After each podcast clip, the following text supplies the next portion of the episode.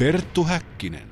On helvetin tyhmää mennä helvettiin, kun taivaaseenkin pääsisi. Ymmärtäkää nyt hyvät ihmiset. Ja jos te sitten kidutte ja kadutte siellä helvetissä, niin ette ainakaan voi minua syyttää. Minä varoitan, älkää menkö helvettiin.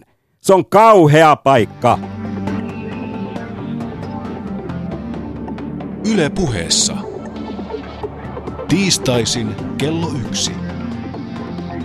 Perttu Häkkinen. Ja oikein voitokasta päivää teille arvon kuulijat ja tervetuloa perinteisen koosten lähetyksemme pariin. Tämä vuosi on kulunut samoissa merkeissä kuin aikaisemmatkin. Ensin tulee psykoosia, sen jälkeen tyhjyys, mutta onneksi kohta pääsee Kanarian saarille nuolemaan avomurtumia. Täällä me olemme studiossa tuottaja Heidi Laaksosen ja eh, kollega Panu Hietanevan kanssa. Hyvää päivää. Hyvää päivää. Hyvää päivää. Ja minä olen Perttu Häkkinen, unohdin sen tuossa aiemmin sanoa, vaikka se tapoihini kuuluukin. Me olemme siis tämän vuoden aikana käsitelleet hyvin moninaisia asioita. Äsken kuulimme Jouko Piho väkevää sanomaa siitä, kuinka ihmisen tulee elämänsä elää, jotta sielu pelastuu. Sen lisäksi olemme käsitelleet sitä, kuinka luterilaisuus on muokannut Suomea, lapsipornoa, rasismia, ulosteita, talousrikollisuutta, kabbalaa, luostarielämää, aseista kieltäytymistä, suomalaisia ihanneyhteisöjä, tseniä sekä ilomantsilaisten miesten helvettikokemuksia. Aikamoinen kattaus vai mitä sanotte? Eittämättä. Kissa nostaa tietenkin nyt omaa häntänsä, mutta voin kyllä rehellisesti sanoa, että olemme luoneet taas katsauksen suomalaiseen sielun maisemaan ja menneet sinne varsin syvälle. Ja myös kuulijat ovat enimmäkseen pitäneet kuulemastaan. Enimmäkseen. Enimmäkseen. On joitakin kriittisiä puheenvuorojakin kuultu, mutta niitä ei kuulla tässä ohjelmassa. Ei, kaikki kriittiset puheenvuorot sensuroidaan välittömästi. Ne eivät kuulu koostelähetyksen ei. tunnelmaan. Pidetään tällaista hyvää ja voitokasta ilmapiiriä yllä. Ei ole olemassa ongelmia, on vain haasteita. Me olemme selättäneet niistä jokaisen, eikö näin ole? Näin on.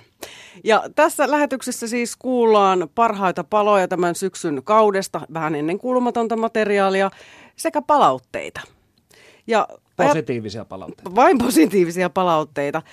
Nimetön kuulija tarttui tähän Jouko Pihon helvetti-lähetykseen. Ja hän ensin kiittää, että ohjelmassa on mielenkiintoinen odotettu tiistai-ilta, mutta sitten hän oli Jouko Piholle kritiikkiä varsinaisesti meille. Hänen olisi pitänyt tässä helvettiohjelmassa oikaista, että usko ei ole aina vain hyvä asia. Hän väitti, että usko kannattaa aina, mutta eipä muistanut, kuinka uskon varjolla tapetaan ja alistetaan ihmisiä jatkuvasti.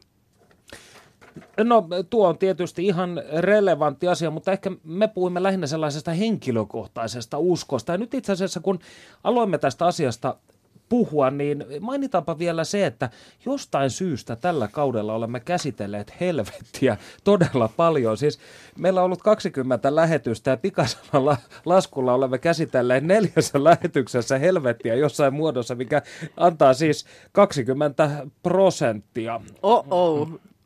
Minulla on tähän teoria. No niin, anna palaa. Teoriani on sellainen, että ympäröivä maailma on muuttunut sellaiseksi, että me olemme todennäköisesti tiedostamattamme alkaneet käsitellä mielessämme helvettiä.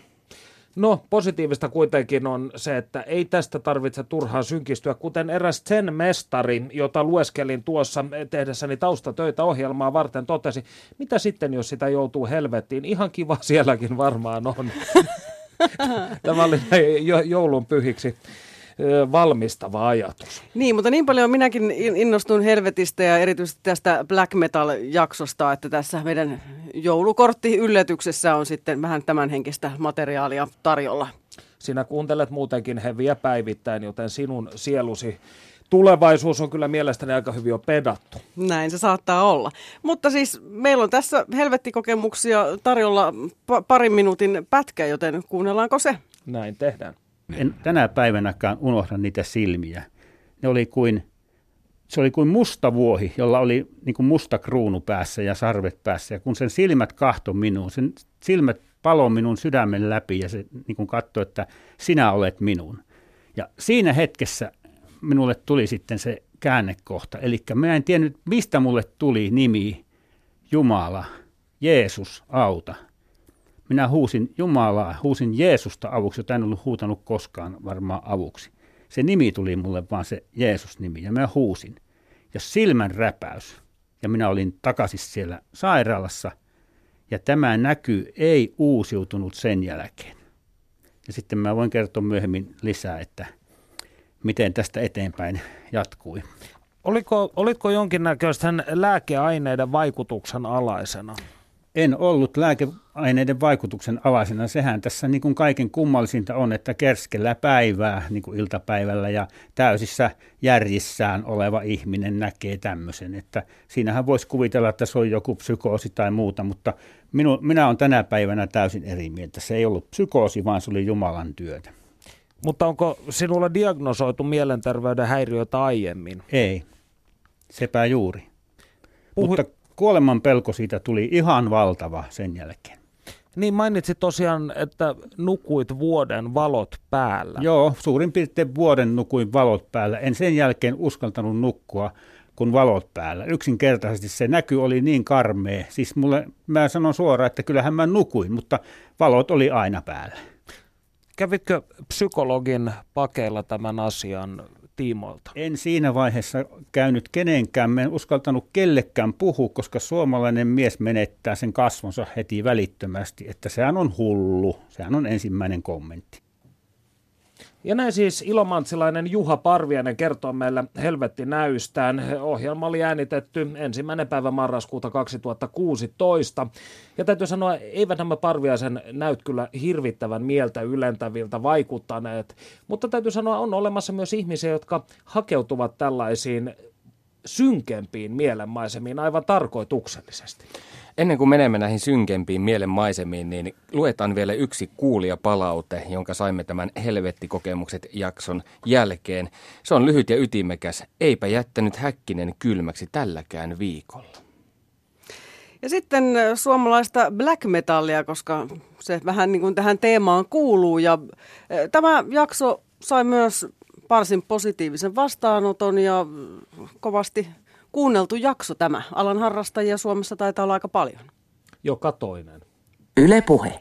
Beheritin Nuclear Holocaust Avengers on todennut ja toteaa tässä kirjassa, ensimmäiset pari-kolme vuotta oltiin ihan vitun syvällä, tehtiin rituaaleja, palvottiin saatana ja uhrattiin, oikeasti uskottiin siihen.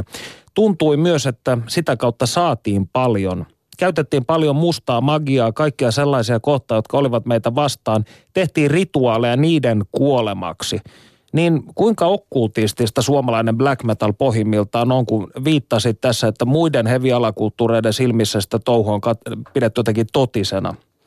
No nykyään voisi sanoa, että varsin okkulttinen, että 90-luvulla ehkä tämä osapuoli oli vielä aika semmoinen viaton tai haki vielä vähän muotoa, mutta nykyään niin se käsitys mulle tässä kirjan teon mukana myös vahvistui, että suomalaisessa black, metal akti- black metalissa aktiivisesti mukana olevat muusikot ja muut toimijat niin on aika silleen hyvinkin syvällisesti ja kokonaisvaltaisesti perehtynyt okkulttisiin aiheisiin. Että ei tietenkään jokaisen yhtyä ja yksilön kohdalla, mutta näin, näin niin kuin yleisesti ottaen. Ja nykyään esimerkiksi niin kuin nyky-Suomen yksi merkittävimmistä, ehkä merkittävi okkulttinen seuraasas, eli Tähdenveljeskuntakin on – nimenomaan black metal-piireistä alun perin ponnistanut.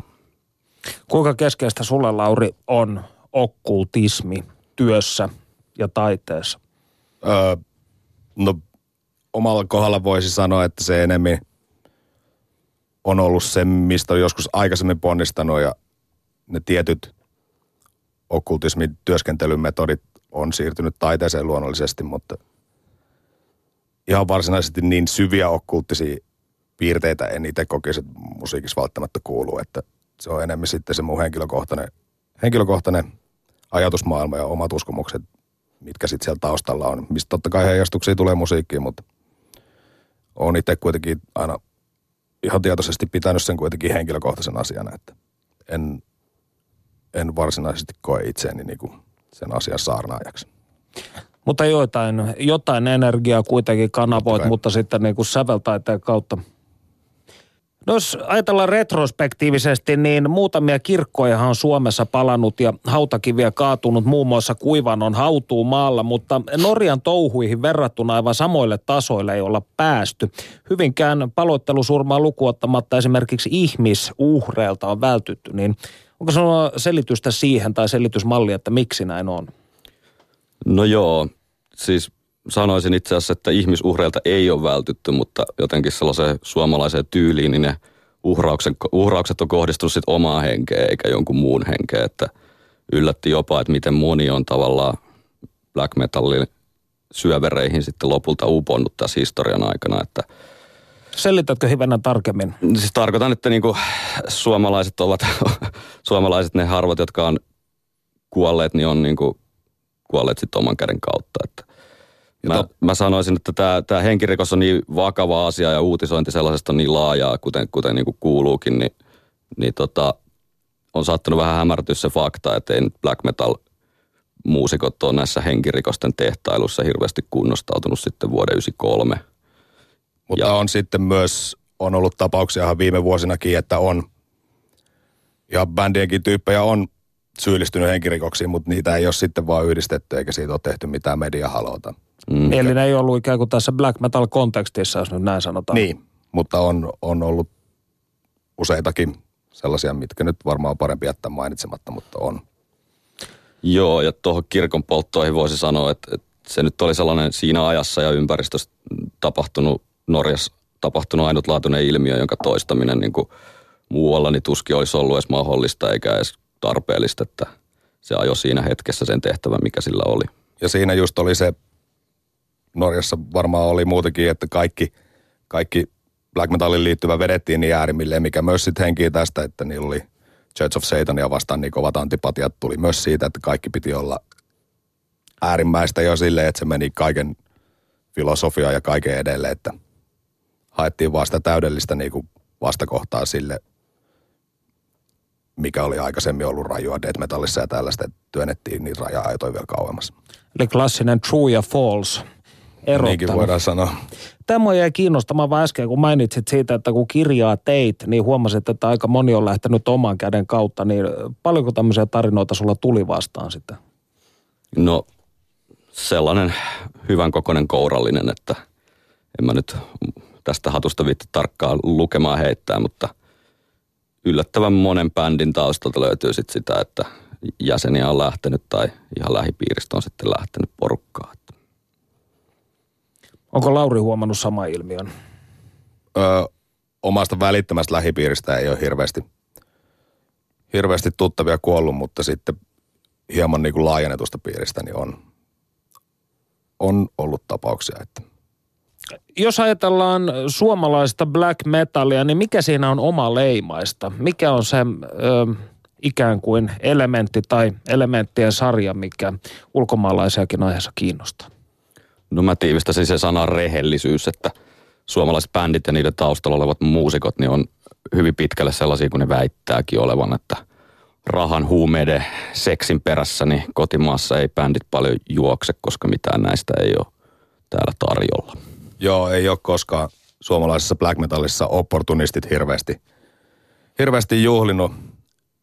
Hyvä esimerkki on vieläkin voimassa tai toiminnassa oleva Inferno Magazinen perustaja Sauli Vuotihan 90-luvun loppupuolella yritti black metal skeneen kovasti ja kirjekavereille valehteli oma ulkonäköisen ja feikkasi oman bändinsä demon ja varasti ruotsalaisen Algajonin treeninauhan ja jäi kiinni siitä ja sen jälkeen väitti vielä vetäneensä Warlocken tyrannosta köniä ja kaikkea tällaista, että ei ole yleensä sellaisilla jätkillä ollut hirveän pitkä polku suomalaisessa black metallissa ja nyt eletään sitten uutta aikakautta, kun suosio on aika huipussaan ja alkaa pikkuhiljaa näkyä, että siellä on opportunista ja kitarat kädessä, että saa nähdä mitä niistäkin sitten tulee. Eli siis tämä klassinen true-false-jaottelu, joka on elänyt jo 80-90-luvun taitteesta, niin tietyllä tapaa elää yhäkin. Kyllä elää ja niiden, niiden kanssa kyllä osataan jo toimia aika hyvin, että ne lähtee vapaaehtoisesti tai väkisin. Mikä sitten on kotimaisen black metalin? Tässä on paljon puhuttu siitä, että se on suositumpaa kuin koskaan, mutta missä te näette sen kymmenen vuoden päästä? Vai helvetti on rajana? Visioikaa. Mä uskon, että ollaan suurin piirtein samassa tilanteessa kuin nyt. Että ehkä jonkinlainen suosiopiikki saattaa vielä niin kuin jatkuu, mutta kotimainen black metal on koko historiansa asan, ajan osoittanut, että se viihtyy ja elää ja hengittää siellä valtavirtakulttuurin varjoissa ja en usko, että tilanne sen suhteen radikaalisti muuttuu. Se suhde ei välttämättä muutu, mutta ehkä se ääni sieltä jostain varjoista muuttuu vielä kovemmaksi. Eli uskot, että vielä äärimmäisempään mennään? Ehdottomasti. Perttu Häkkinen. Näin siis Pirun kehto Black Metal historiikin kirjoittanut Tero Ikäheimonen sekä Satanic Warmaster yhtyen Werewolf eli Lauri Penttilä. Seuraavaksi syrjäytymisräppiä. Monenlaista siis musiikkilajiakin on tähän syksyyn mahtunut. Perttu Häkkinen. Mä oon sähköinsinööri ja pitkä opiskelu täällä. Ei mulla, mulla on nyt pikku tuomio, tuomio tulossa, mutta en mä, niinku, en mä, tota, en mä rupea hirveän herkästi puukottelemaan. Että kyllä mä niinku yritän juosta karkuun ja pakettaa antaa niille muille, muille va- aikuisista vastuuta, että mä koen, että mä oon mun niin osani tehnyt tässä. Mistä tuomio on tulossa? No se just liittyy tähän vähän tähän toi, niin mun jälleen ensimmäiseen riitaa. Riitaa sitten, hän, hän halusi jotain ja mä jouduin sen hoitamaan ja sitten, sitten joutui, tuli mulle semmoinen vähän niin kuin, tämä Scarface on, taisi mennä mulle vähän ihoalle, että, että, että tota, lähti niin kuin vähän mopotkiolimaan, kaikki osui niin hyvin. Meillä toi tatuointiliike rupesi toimia tosi hyvin ja se on, niin kuin, Vanta, Vantaan niin kuin parhaimmin tatuointiliikkeitä ja meillä on nettikaupassa meidän liikkuu tavaraa ja meidän musiikki on kuunneltu ja niin kuin me ollaan erittäin niin kuin, haluttu ja tämä jotenkin varmaan sitten sekoittui siinä vähän sitten rahan ja, ja tota, niin, myös niin kuin liikatyön ja, ja sitten tota, ihan päihteiden osalta sitten meni se vähän niin kuin hulluun kuriseksi ja, ja tota, sitten poliisi vähän niin kuin meni stopin siihen, mikä oli sitten ihan hyvä, hyvä homma, että yleensä mulla oli ne moraali, että mä en tee mitään semmoista laitonta, mistä joutuu vankilaa, koska mulla on lapsia, mutta jotenkin tässä ei nyt vaan niin kuin jär, järki ja kaikki ei, ei mennyt kohdalle, että lähti niin kuin mopotkin olemaan niin kuin se maalais. Pojat sanoisin tota, mutta kyllä jos otetaan opiksi ei, ei tota, homma enää jatketa tuommoisena, mutta valitettavasti sitten niin kuin, tämä ei ole mikään helppo prosessi tavallaan niin kuin, luopua tuosta niin tämmöinen L-tyyppiset tyypit, kun lähettelee mun nimillä jotain tappouhkauksia jonnekin moottoripyöräkerhoihin, niin se on vähän niin kuin, se on vähän sellaisia asioita, mitä pitää joutua vaan käydä hoitamassa ennen kuin menee sinne vankilaan. Että se ei ole kiva siellä sitten tota, selvitellä niitä. Pitkäkö reissu tulossa? Joku pari vuotta sitten, ja, tai neljä, neljä, neljä vuotta täytä. Ja mä haluan millään tavalla romantisoida mitään rikollisuutta tähän näin, enkä mitään muutakaan. Ja tota, mä en ole tullut keuliin millään mun jutuilla.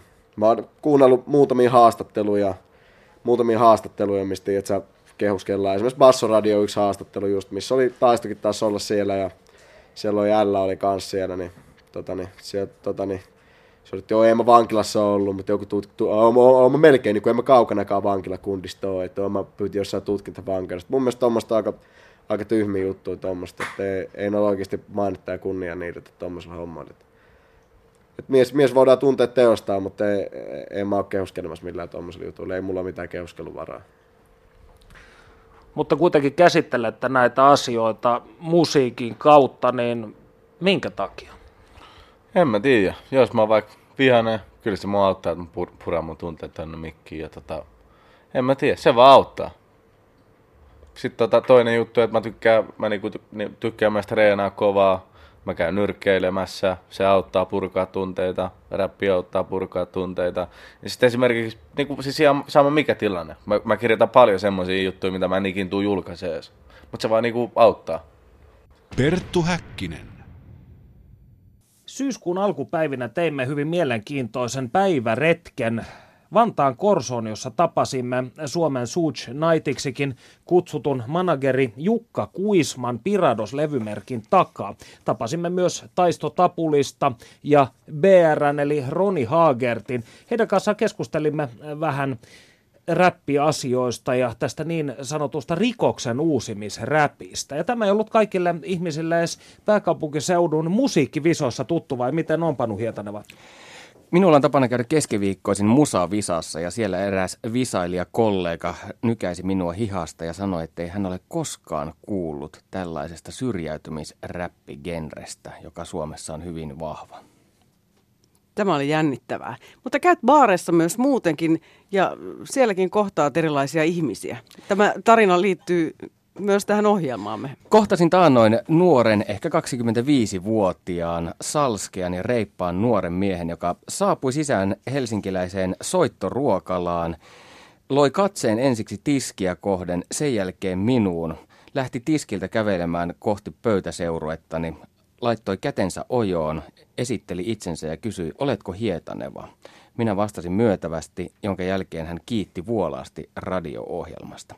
Tässä ei sinänsä ole mitään erikoista. Tätä, Tätä tapahtuu, tapahtuu siis, jatkuvasti. Mm-hmm, hienoa. Juuri näin. Mutta viereisessä pöydässä istui Ismo Alanko. Sen sijaan, että tämä nuori ja salskea kaveri olisi kiittänyt Ismoa Alankoa neljän vuosikymmenen rock-urasta, niin hän päätti kiittää meitä radio-ohjelmastamme. Tunsin hetken ajan suurta ylpeyttä sydämessäni, mutta sitten tyttöystäväni palautti minut maan pinnalle ja sanoi, kuule Panu, eivät Jonne tiedä mikä on Hassisen kone tai sielun veljet.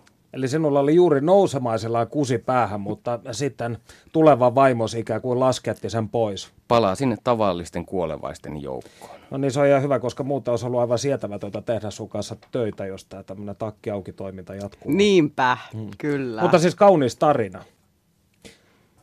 Seuraava ohjelma, josta tulemme kuulemaan pienen pätkän, käsitteli taidetta ja tabuja suomalaisessa yhteiskunnassa. Tässä ohjelmassa kuultiin muun muassa, voi sanoa suomalaisen noiseskenen eh, legendaarista vaikuttaa Bisaa Proaria eli Markkulaa. Otetaanpa pieni pätkä. Perttu Häkkinen. Kaikki mun tekemiset, mitä mä teen, niin oma pili kovettuu tai sitten tulee virnistys naamalle ja yleensä yhtä aikaa molemmat, että ei ole tarkoitus niin kuin rikkoa tabuja. Että. Tai mitenkään järkyttää, että jos haluaisi sitä, niin keksis paljon niin kuin rankempia juttuja varmasti. Että. Omaksi iloksi. Itellä noin paska, paskahommat tai oksennushommat tai vastaavat, niin kuuluu aina johonkin isompaan kokonaisuuteen, johonkin pitkälliseen sadomasokistiseen sessioon. Et mä en ole sillä että menisin johonkin ruisrokin bajamajaan ja seisin sen tyhjäksi siellä ja olisin ihan kiimassa. Et ne liittyy aina johonkin tämmöiseen isompaan juttuun tai alistusjuttuun tai tämän tyyppiseen. Että tota, no lyhyesti sanottuna pitää olla aika, aika helvetinmoisessa kiimassa, että tota, oksennus kautta paskaleikit tuntuu hyvältä. Perttu Häkkinen. Ja siinä verrattain vahva puheenvuoro Bisaproa ryhtyen Markkulalta. Itse olen tavannut hänet vain muutama otteeseen, mutta aina tullut sellainen hyvin positiivinen ja lämmin kuva hänestä ihmisenä. Samanlainen tunne tuli minullekin silloin, kun häntä haastattelin. Istuimme tunnin verran työhuoneellamme, joimme kahvia, keskustelimme seksuaalisuudesta, taiteesta ja tabuista. Vaikutti todella lämpimältä ihmiseltä. Ja itse olin sunnuntai-iltana varsin ilahtunut, kun lähetit minulle tämän valokuvan, missä taiteilija on tämä kumimaski päässään ja Yle Puheen muki kourassa ja sitten vielä hän lähetti minulle lämpimiä terveisiä, koska on muun muassa mielenterveysohjelman Lanttula tai mun fani. Ja eh, se on mie- mielestäni jotenkin tässä touhussa aika mielenkiintoista, että kuitenkin hänen hänen tämä lavapresenssinsä, olen joskus sitä todistanut, niin on hyvin sellainen väkevä ja voimakas. Ja hänhän tässä Panun tekemässä ansiokkaassa haastattelussa muun muassa puhui siitä, kuinka eräs yhdysvaltalainen tyyppi ei ollut uskaltanut tilata hänen levyään, vaan oli, pitänyt, oli käyttänyt ikään kuin välimiestä, koska ei ollut suoranaisesti uskaltanut edes internetin välityksellä diilata hänen kanssaan. Näin se on. Aina voi oppia ihmisistä jotain uutta. Ja tämä jakso herätti ymmärrettävästi aika paljon erilaista palautetta. Tunteita. Tunteita, mikä on tietenkin hienoa. Siihenhän me pyrimme, että nämä ohjelmat jollain tavalla kuulijoita koskettaisivat. Kyllä. Eräs kuulijamme pohti, millainen voisi olla keskustelu, jossa kriitikko ja Markkula keskustelevat taiteesta. Kriitikko aloittaa. Syö paskaa, natsi. Markkula vastaa. Kiitos mielelläni. Tuo oli sellainen eh, lyhyt ja ytimekäs. Ja on hyvä, että Perttu Häkkinen nostaa esiin näitä erikoisuuksiakin. Sehän heijastelee yhteisön eri reuna-alueita. Niistäkin on hyvä olla tietoinen, että ei tule yllätyksenä. Ja ohjelmassa oli siis Matti Mäkelä puhumassa taiteen tabuista. Hyvin älykäs ja voisi sanoa suorapuheinen seuramies ja kulttuurikriitikko. Ja Mäkelän osuutta muun muassa kuvaltiin näin. Mäkelän op- lopetus oli loistava pointti. Raja menee minunkin mielestäni siinä, että aletaan muuttamaan historiaa. Mennyttä pitää ymmärtää sen ajan kontekstissa, ei nykyisyyden. Ei nyt voisi tehdä Pekka ja Pätkä neekerihomoina elokuvaa, mutta jos sellainen on tehty joskus, turha sitä on nyt kauhistella. Tällaista siis kansakuntamme syvimmästä kuorikerroksesta purkautuu. Mitä seuraavaksi? Kabbalaa. Se oli semmoinen, että siinä mennessä monella aivot nyrjähtää, mutta se oli myös yllättävän suosittu jakso, koska Kabbalastahan tiedämme lähinnä sen, että Madonna sitä jollain tavalla harjoittaa ja joku golem ehkä siihen liittyy tai joku elämänpuu ja niin poispäin, mutta ei meillä ole hirveästi meillä suomalaisilla ehkä yleisesti tästä kauheasti tietoa. Ei, ja siinähän on se, että sitä on myös ihan akateemisella tasollakin, akateemisessa diskurssissa tutkittu verrattain vähän mutta onnistuimme kuitenkin jäljittämään erään ihmisen, joka tähänkin asiaan oli perehtynyt, sekä tietysti näyttelijä Seppo Heinolan, muun muassa hirtettyjen kettujen metsästä tutun, joka ohjelmassa kertoi omista kabbalistisista numerologisista tutkimuksistaan. Perttu Häkkinen. Palataan hivenen vielä tuohon elämän puuhun, jota olemme silloin tällöin tässä käsitelleet. Elämän puuhan on tällainen voisiko sanoa, se on psykologis-kosmologinen malli, joka on tarkoitus kuvata samalla mikrokosmoksen, eli subjektin tajuntaa sekä samalla tätä makrokosmista todellisuutta, eli niin sanottua objektiivista universumia. Ja elämänpuuhan on kymmenen sefiran, eli emanaation 22 polun muodostama pohjapiirros näistä kummastakin. Sinä olet kirjoittanut elämänpuusta seuraavasti. Elämänpuu on Jumalan valtakunta ihmisen muodossa ja se on auringon valtakunta Salomonin temppelinä. Mitä tarkoitat? No minä tarkoitan sitä, että antiikissahan oli se sanonta, että niin ylhäällä kuin alhaalla, joka kuvasi, että mikrokosmos ja makrokosmos ovat vastaavuuksia. Ja, ja Hermeettinen tota, maksimi. Kyllä, nimenomaan näin sanottuna. Ja, ja tota, ihminen Jumalan kuvana on tavallaan Jumalan valtakunta. Jumaluus asuu jokaisessa ihmisessä ja, ja, ja tällaista tavallaan jumalaista ihmistä kuva, kuvas. Nyt mä en tarkoita, että ihminen olisi Jumala, ettei mua väärin käsitetä, mutta, mutta tämmöinen Jumala-ihmisen, täydellisen ihmisen, ihmisen kuva oli myöskin assyrialaisessa elämänpuukuvastossa, josta edusti aina kuningasta ja täydellistä ihmistä. Ja, ja täydellisen ihmisen vertauskuva oli kuningas Salomo ja myöhemmin ja sitten myöhemmin Jeesus ja näin poispäin. Mutta tämä ihminen ei ole täydellinen, koska hän on silloin tässä tsitsumissa Edessä, kun Jumala ulosvuodatti itsensä, itsestänsä, itsensä kunist, kutistaen energiansa sille tasolle, että ylipäätänsä maailmankaikkeus saattoi ilmentyä ja, ja loi tämmöisiä Isaac Ludianin mukaan tämmöisiä valoastioita, niin nämä astiat särkyivät ja tämä ihminen, täydellinen ihminen meni rikki ja täydellinen mm. maailma meni rikki. Ja nyt tämä täytyisi niin kuin repareerata sitten, eli korjata tikkunissa, ja, joka tarkoittaa sitä, että nyt noustaisiin näitä elämänpuun portaita niin kuin, tai käytäviä polkuja ylöspäin, jotta saavutettaisiin se alkuperäinen alkuvalo, puhdas alkuvalo uudestaan. Aika ennen tsitsumia eli supistusta. Niin, niin, tai sitten vähintäänkin siihen tsitsumin hetkeen silloin, kun, silloin, kun se tota, ennen kuin se meni rikki, että saavutettaisiin tavallaan tämmöinen uusi ehjyys. No käytännön tasollahan se vaan tarkoittaa sitten esimerkiksi minulle sitä, että, että kun näillä jumalallisilla sefiroilla on tämmöisiä nimiä.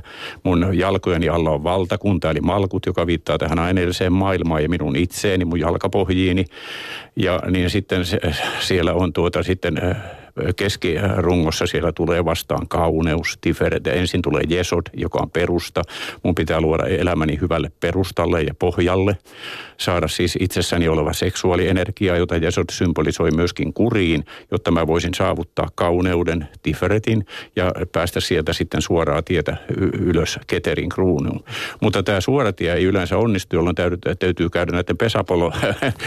Siksakkia. Siksakkia, pesäpalloruutujen kautta, eli näiden näiden sefiroiden kautta ja saavuttaa armoa ja lujuutta ja, ja loistoa ja kirkkautta ja viimein siellä ylhäällä päästä ymmärrykseen ja viisauteen. Eli äitiin niin, ja isään. Kyllä, äitiin ja isään. Ja sitten, jotka, jotka nämä äiti ja isä synnyttävät uuden niin sanotusti Kristos-lapsen, eli uuden täydellisen lapsen. Ja tässä uudessa täydellisessä lapsessa on olennaista se, että hän ei ole enää mies eikä nainen. Ei, ei siis tämän elämänpuun vasenpylväs eikä oikea pylväs, vaan se keskipylväs, joka on neutri. Siis Eli hän on vähän niin kuin Adam Kadmon tietyllä niin, tavalla. hän on siis siinä mielessä, että tämä uusi henkinen eh, olento, mies tai nainen, on syntynyt ihmiseksi ja ihminen on ehyt ennen kuin se jakautui sukupuoliin. No emmehän me konkreettisesti voi, voi, tota, voi mennä su, muuttaa sukupuolejemme neutreiksi, mutta tämä onkin kysymys siitä, että ihmisen henkisellä minuudella ei ole sukupuolta. Siis äly, älyllä ei ole sukupuolta, sielulla ei ole sukupuolta. Ja se on mielenkiintoista, että mm. muun muassa Platonillahan oli samanlainen myytti ihmisen alkuperästä, että alun perin ihminen oli ikään kuin neuvoinen.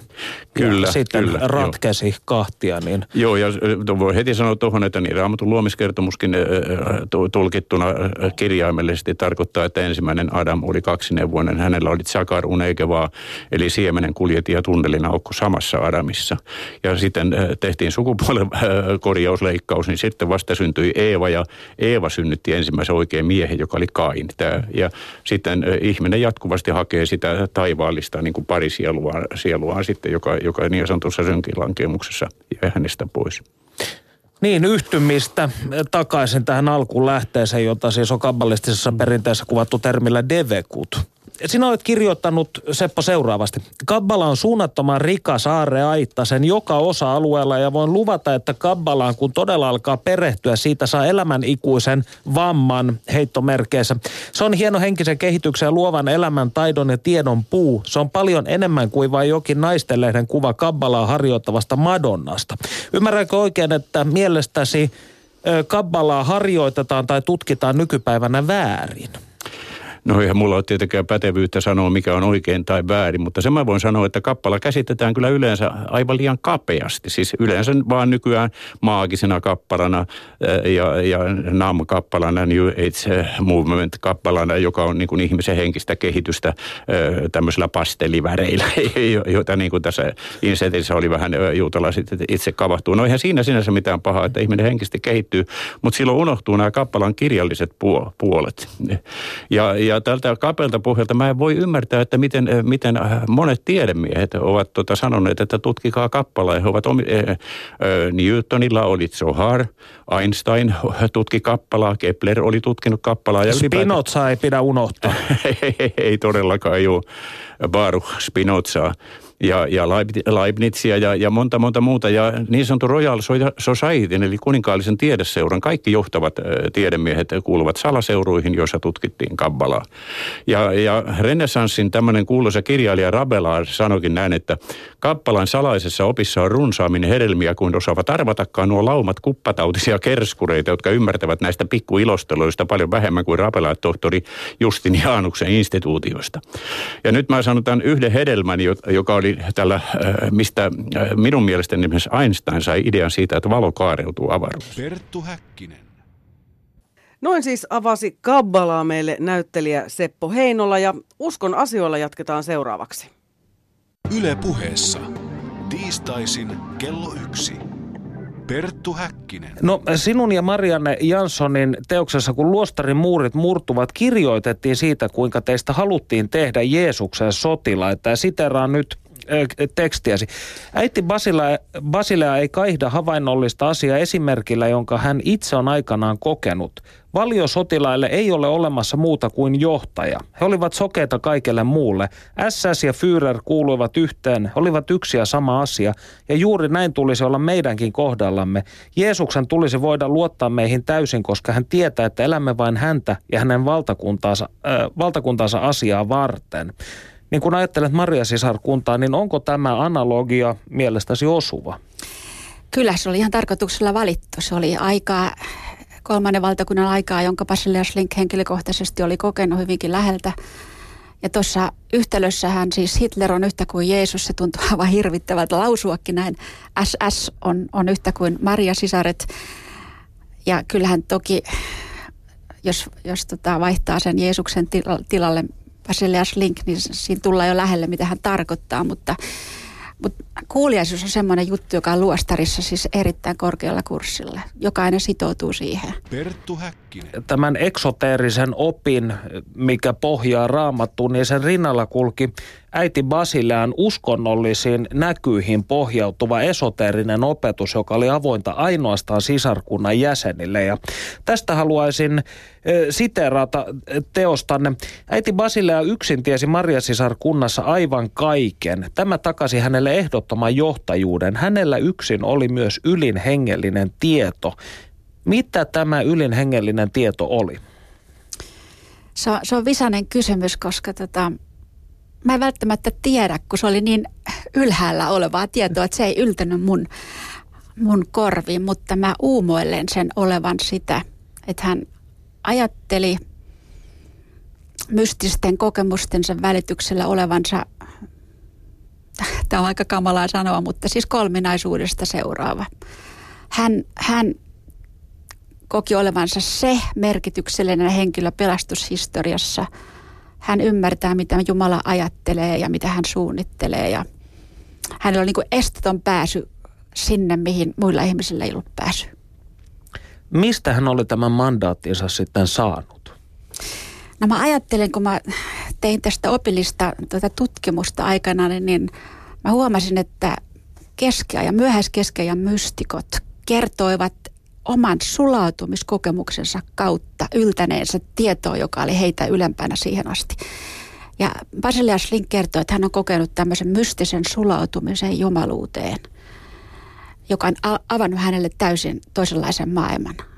Ja mä ajattelin, että, että se oli niin kuin se, millä hän uskoi omistavansa tämän, tämän tiedon ja, ja ymmärryksen. Kuvailiko hän tätä union mystikaa ikinä sinulle?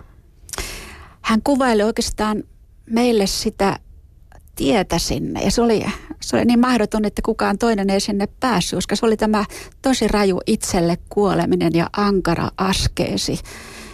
Oman tahdon totaalinen murskaaminen.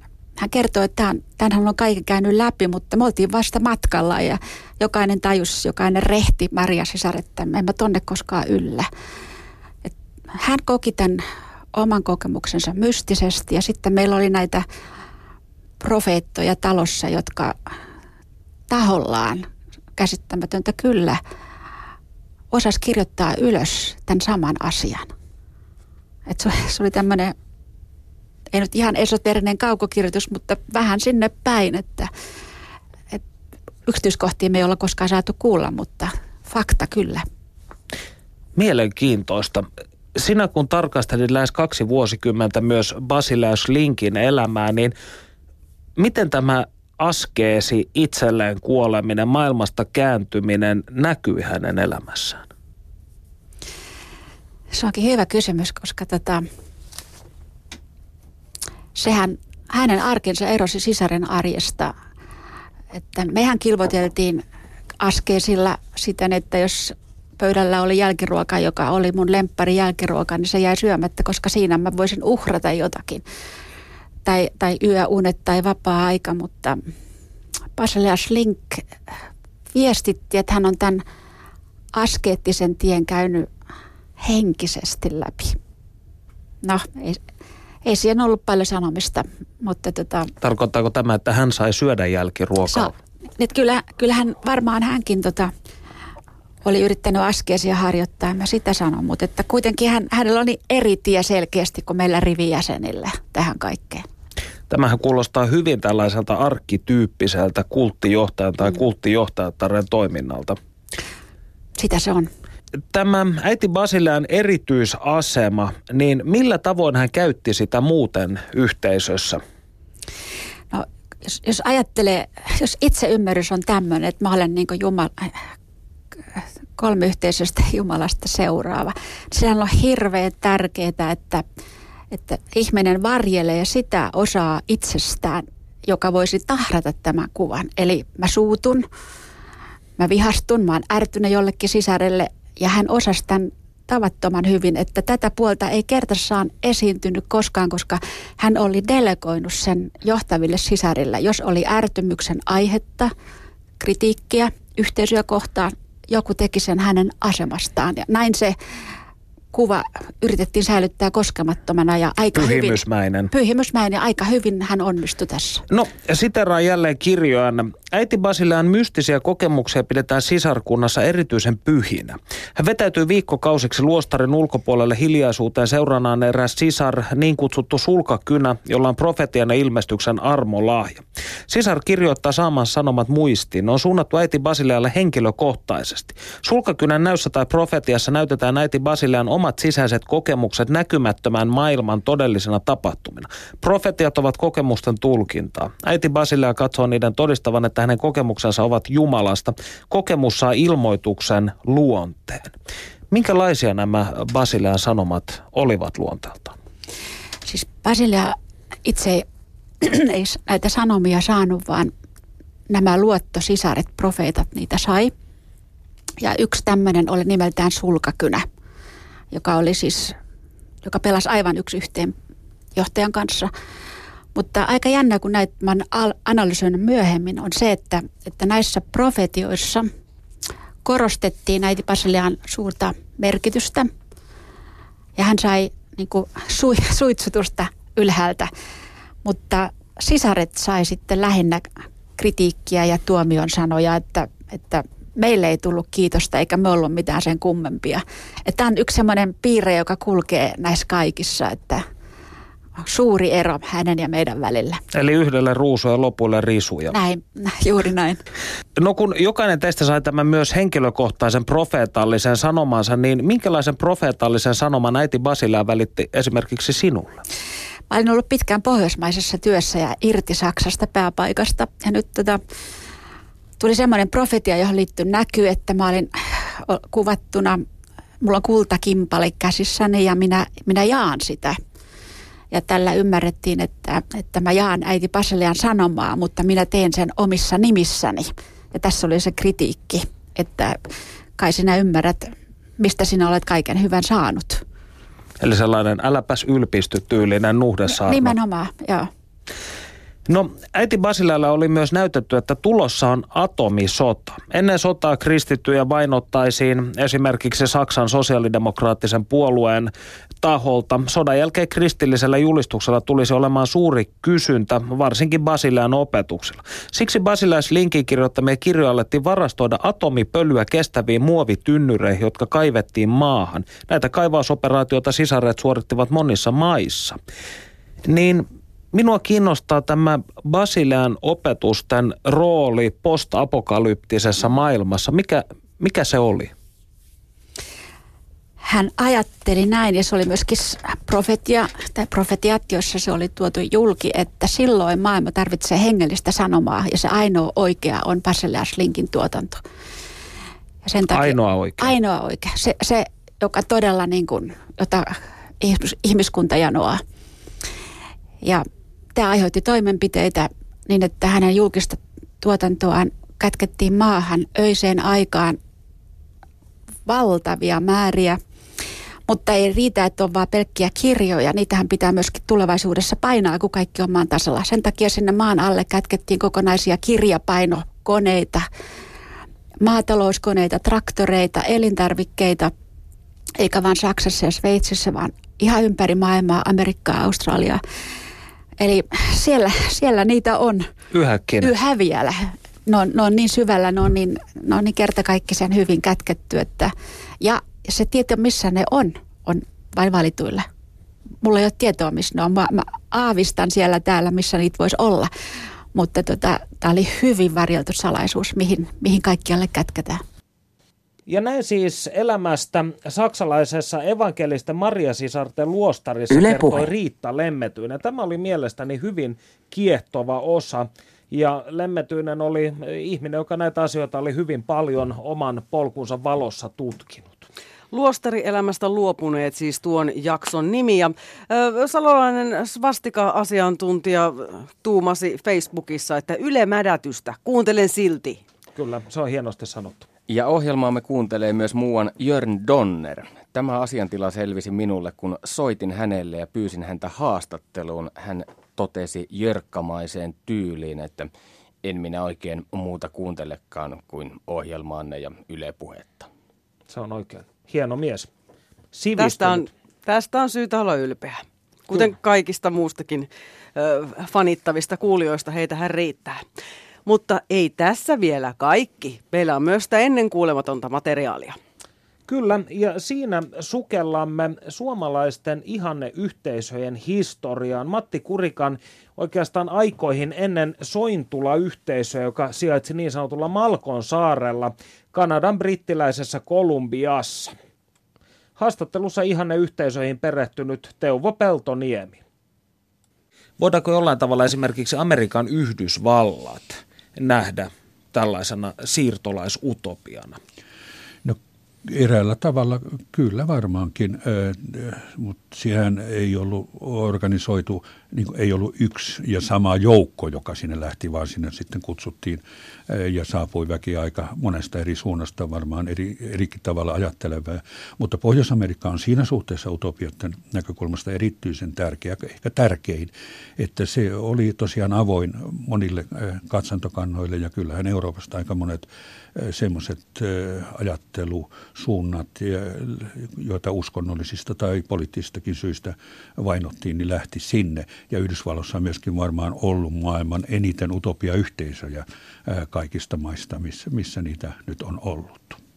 Kyllä jos miettii aivan Kaliforniakin historiaa esimerkiksi, niin siellähän tällaiset, voisiko sanoa vasemmanlaidan liikkeet tai utoppiset yhteisöt, niin nehän ovat olleet siis niitä on tullut kuin sieniä sateella ja tulee käsittääkseni ihan näinäkin päivinä yhä. Jos niitä ajatellaan näitä uudempia, niin kyllä, mutta myöskin näitä ihan klassisia klassisia utopiayhteisöjä, jotka monella tavalla muistuttivat Sointulaa, tai pikemminkin Sointula ehkä muistutti niitä, niin, niin niitäkin on ollut jotain 60-80 ja niitä, kun Kaliforniassa ajaa, niin on, ei tarvitse kovin, ei tarvitse 100 kilometriä ajaa, kun seuraava aina tulee vastaan, jossa monet näistä ovat historiallisia muistomerkkejä tällä hetkellä ja kiinnostavia. No Kurikka yritti perustaa vuonna 1900 siirtokunta Australia, mutta se jäi yritykseksi. Mikä meni mönkään? No ei se nyt pelkkä yritys ollut. Hän lähti sinne siis, kun hän 1899, kun se nyt oli tuossa, kun lehdissä oli siis tätä kirjoittelua kovasti, jossa, jossa Kurikka kertoi, että tämmöinen suunnitelma on, on, on olemassa ja ihmiset oli kauhean innostuneita. Hän perusti tai sanoi, että no okei, pidetään tämmöinen kokouslehdessä, työmieslehdessä, oli pikku ilmoitus. Ja sinne tuli niin paljon väkeä, että ei mahtunut siihen tilaan, minne oltiin ajateltu, vaan mentiin Mäntymäelle tuo Helsingissä. Ja siellä oli siis todella paljon väkeä, jotka innostui tästä ajatuksesta sitten Kurikan houkuttelemana niin paljon, että kun Kurikka lähti Australiaan, jonne hän oli ajatellut mennä yksin tai parin kaverin kanssa katsomaan, miltä siellä, niin hänen mukaansa työntyi jo sitten monta, monta poikamiestä ja, ja joku perhe ja lapsiakin oli siinä sitten mukana. Australia valikoitui paikaksi Kanadakin oli ollut hänellä mielessä nimittäin kyllä sen tähden, että Australian pääsi ilmaiseksi. Et silloin varsinkin Queenslandin osavaltio Australiassa halus valkoisia siirtolaisia ja, ja matkat maksettiin Englannista sinne. Ja kun suomalaisia oli tarjolla, niin sehän tuntui oikein hyvältä diililtä sitten australialaisista. Ja, ja siinä nyt sitten Kulikan, Kulikan mukana useampaan, eh, useammassa vähän eri erässä kyllä tuli sitten kymmeniä suomalaisia. Eh, mutta aika pian siinä sitten viranomaiset huomasivat, että suomalaiset ei ensinnäkään osannut englantia alkuunkaan, eh, joka ei ollut kovin eduksi. Suomalaiset oli työväenliikkeen, työväenliikkeen ihmisiä ja, ja kaikki työ ei kelvannut ja jos kelpas, niin, niin yritettiin tietysti kertoa, että miten asiat pitäisi järjestää, joka ei ollut hyvin konservatiiviselle Queenslandille silloin kovinkaan mieleen, Niin, että ei oikein löydetty paikkaa siellä ja sitten lopulta kurikka joutui niin itse tekemään mitä tahansa töitä, antoi hiukan rahaa muille ja sitten löydettiin, että jossakin oli ratatyömaurakka. Piti puhdistaa, puhdistaa Keonsin lähellä joku alue puista, jonne vedettiin rataa ja tehdä vähän ratapölkkyjäkin siinä.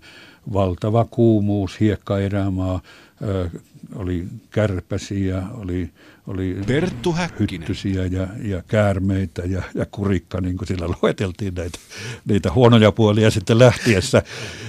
Ja riidat syntyi tietysti, kun oli nälkäkin suoraan sanottuna, ei oikein taadettu. Kurikka kävi soittamassa, lähellä oli yksi ainut kylä, jossa oli pikku hotellinpahainen, siellä kurikka kävi soittaa pianoa, että saatiin pikkusen taskurahaa sitten tälle firmalle. Kurikka sairasteli myöskin ja ei se ihan sitten oikein kestänyt tätä ympäröivää todellisuutta ja tuli riitaa ja, ja niin äh, kurikka sieltä sitten äh, joutui lähtemään leiriltä pois ja suomala, osa suomalaisista äh, muutti muualle Australiaan ja jäi sinne. Siellä, silloin alkoi tämä Australiassakin on melko melkomoinen suomalaisasutus ö, olemassa. Osa sitten ö, lähti Suomeen, mutta aika suuri osa lähti Yhdysvaltoihin tai Kanadaan ja, ja Kurikka muun muassa. Kurikka sen tähden, että hänelle oli tullut miellyttävä kirja, jossa kerrottiin, että täällä Nanaimossa, joka on Vancouverin lähellä oleva pikkukaupunki, niin suomalaiset on kovasti innostuneita tästä utopia-asiasta ja, että, ja tässä olisi matkarahat, jos voit tulla tänne perustamaan yrityksen. Ja tästä syntyy Sointula. Ja tästä syntyi Sointula sitten. Ja näin siis Teuvo Peltoniemi puhui suomalaisista ihan yhteiskunnista ja utopioista. No Panu, millaisia aihetoiveita arvon kuulijoiltamme on tullut?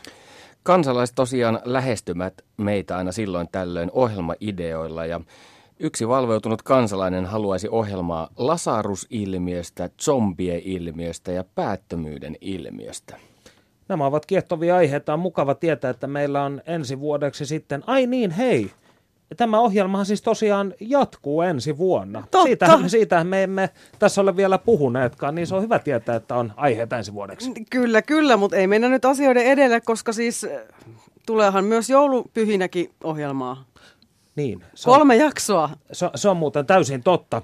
Jo, jos on yksinäinen synkkä joulu, tai sitten vaikka ihan sellainen perheen luona vietetty lämpöinenkin joulu, niin muistakaapa laittaa radio vastaan otin päälle. Nimittäin minä ja Hietaneva Kainuussa ja Lapissahan me olemme käyneetkin joulun aikaan, kuten muistatte, mutta tällä kertaa me uskaltaudumme vyöhykkeestä mystisimmälle, nimittäin Itä-Helsinkiin mitä kaikkia menneisyyden ja nykyisyyden saloja nämä metsät ja betonilinnoitukset kätkevätkään syleilyynsä. Ainakin on luvassa punkkia, viikinkejä, sarjamurhaajia ja runon laulantaa. Kuulostaa lupaavalta. Toivottavasti emme petä armaita kuulijoitamme, sillä eräskin tässä taannoin Twitterissä vaati suureen ääneen, että kansalaisena ja kuuntelijana hän vaatii, että hänen maksamastaan Yle-verosta kustannetaan Perttu Häkkiselle hedonismin täyteinen elämä. Toivottavasti siitä riittää myös meille, minulle ja Panulle. Uskon, että hän, hän tarkoitti tätä. Olin juuri tulossa tähän. Eli onko tämä kannatettava idea, koska jos sinulle maksetaan hedonistinen elämä, niin teetkö vielä siinä vaiheessa radio-ohjelmaa? No eiköhän se nyt aika selvä meidän kaikkien kohdalla, että jos tulee tällaiset mahdollisuudet, niin kyllähän me katoamme vanuatulle alta kahdessa tunnissa. Niin, minutkin on tuolla lähetysikkunassa nimetty kaikkien nautintojen sanansaattajaksi, että voi olla, että sorom no, ei vainenkaan. Se on, se on ihana, ihana ilmaus. Ja kuten kaikki hyvä tulee päätökseensä, niin myös tämä syksyinen Perttu Häkkinen koostelähetys. Kyllä. Pitäisikö meidän pysyä traditioissa ja laulaa pieni värssy? Jonka myötä voisimme nyt toivotella ainakin jouluaattoon asti rauhaista aikaa. Sitten käsittääkseni taas nämä ohjelmat jatkuvat. Pyörikö Perttu sinun mielessäsi joku tietty biisi tai värssy tai kappale? Yksi sellainen, joka on hyvin paljon puhutellut minua lapsesta lähtien ja viime yönä jostain syystä alkoi soimaan korvaamatona päässäni on virsi 30, eli kansankielellä maa on niin kaunis. Yksi suosikki virsiäni. Otetaanpa ensimmäinen säkeistö. Äänen avaus. Maa on niin kaunis, Kirkas luojan taivas, ihana on sielujen toiviotie. Maailman kautta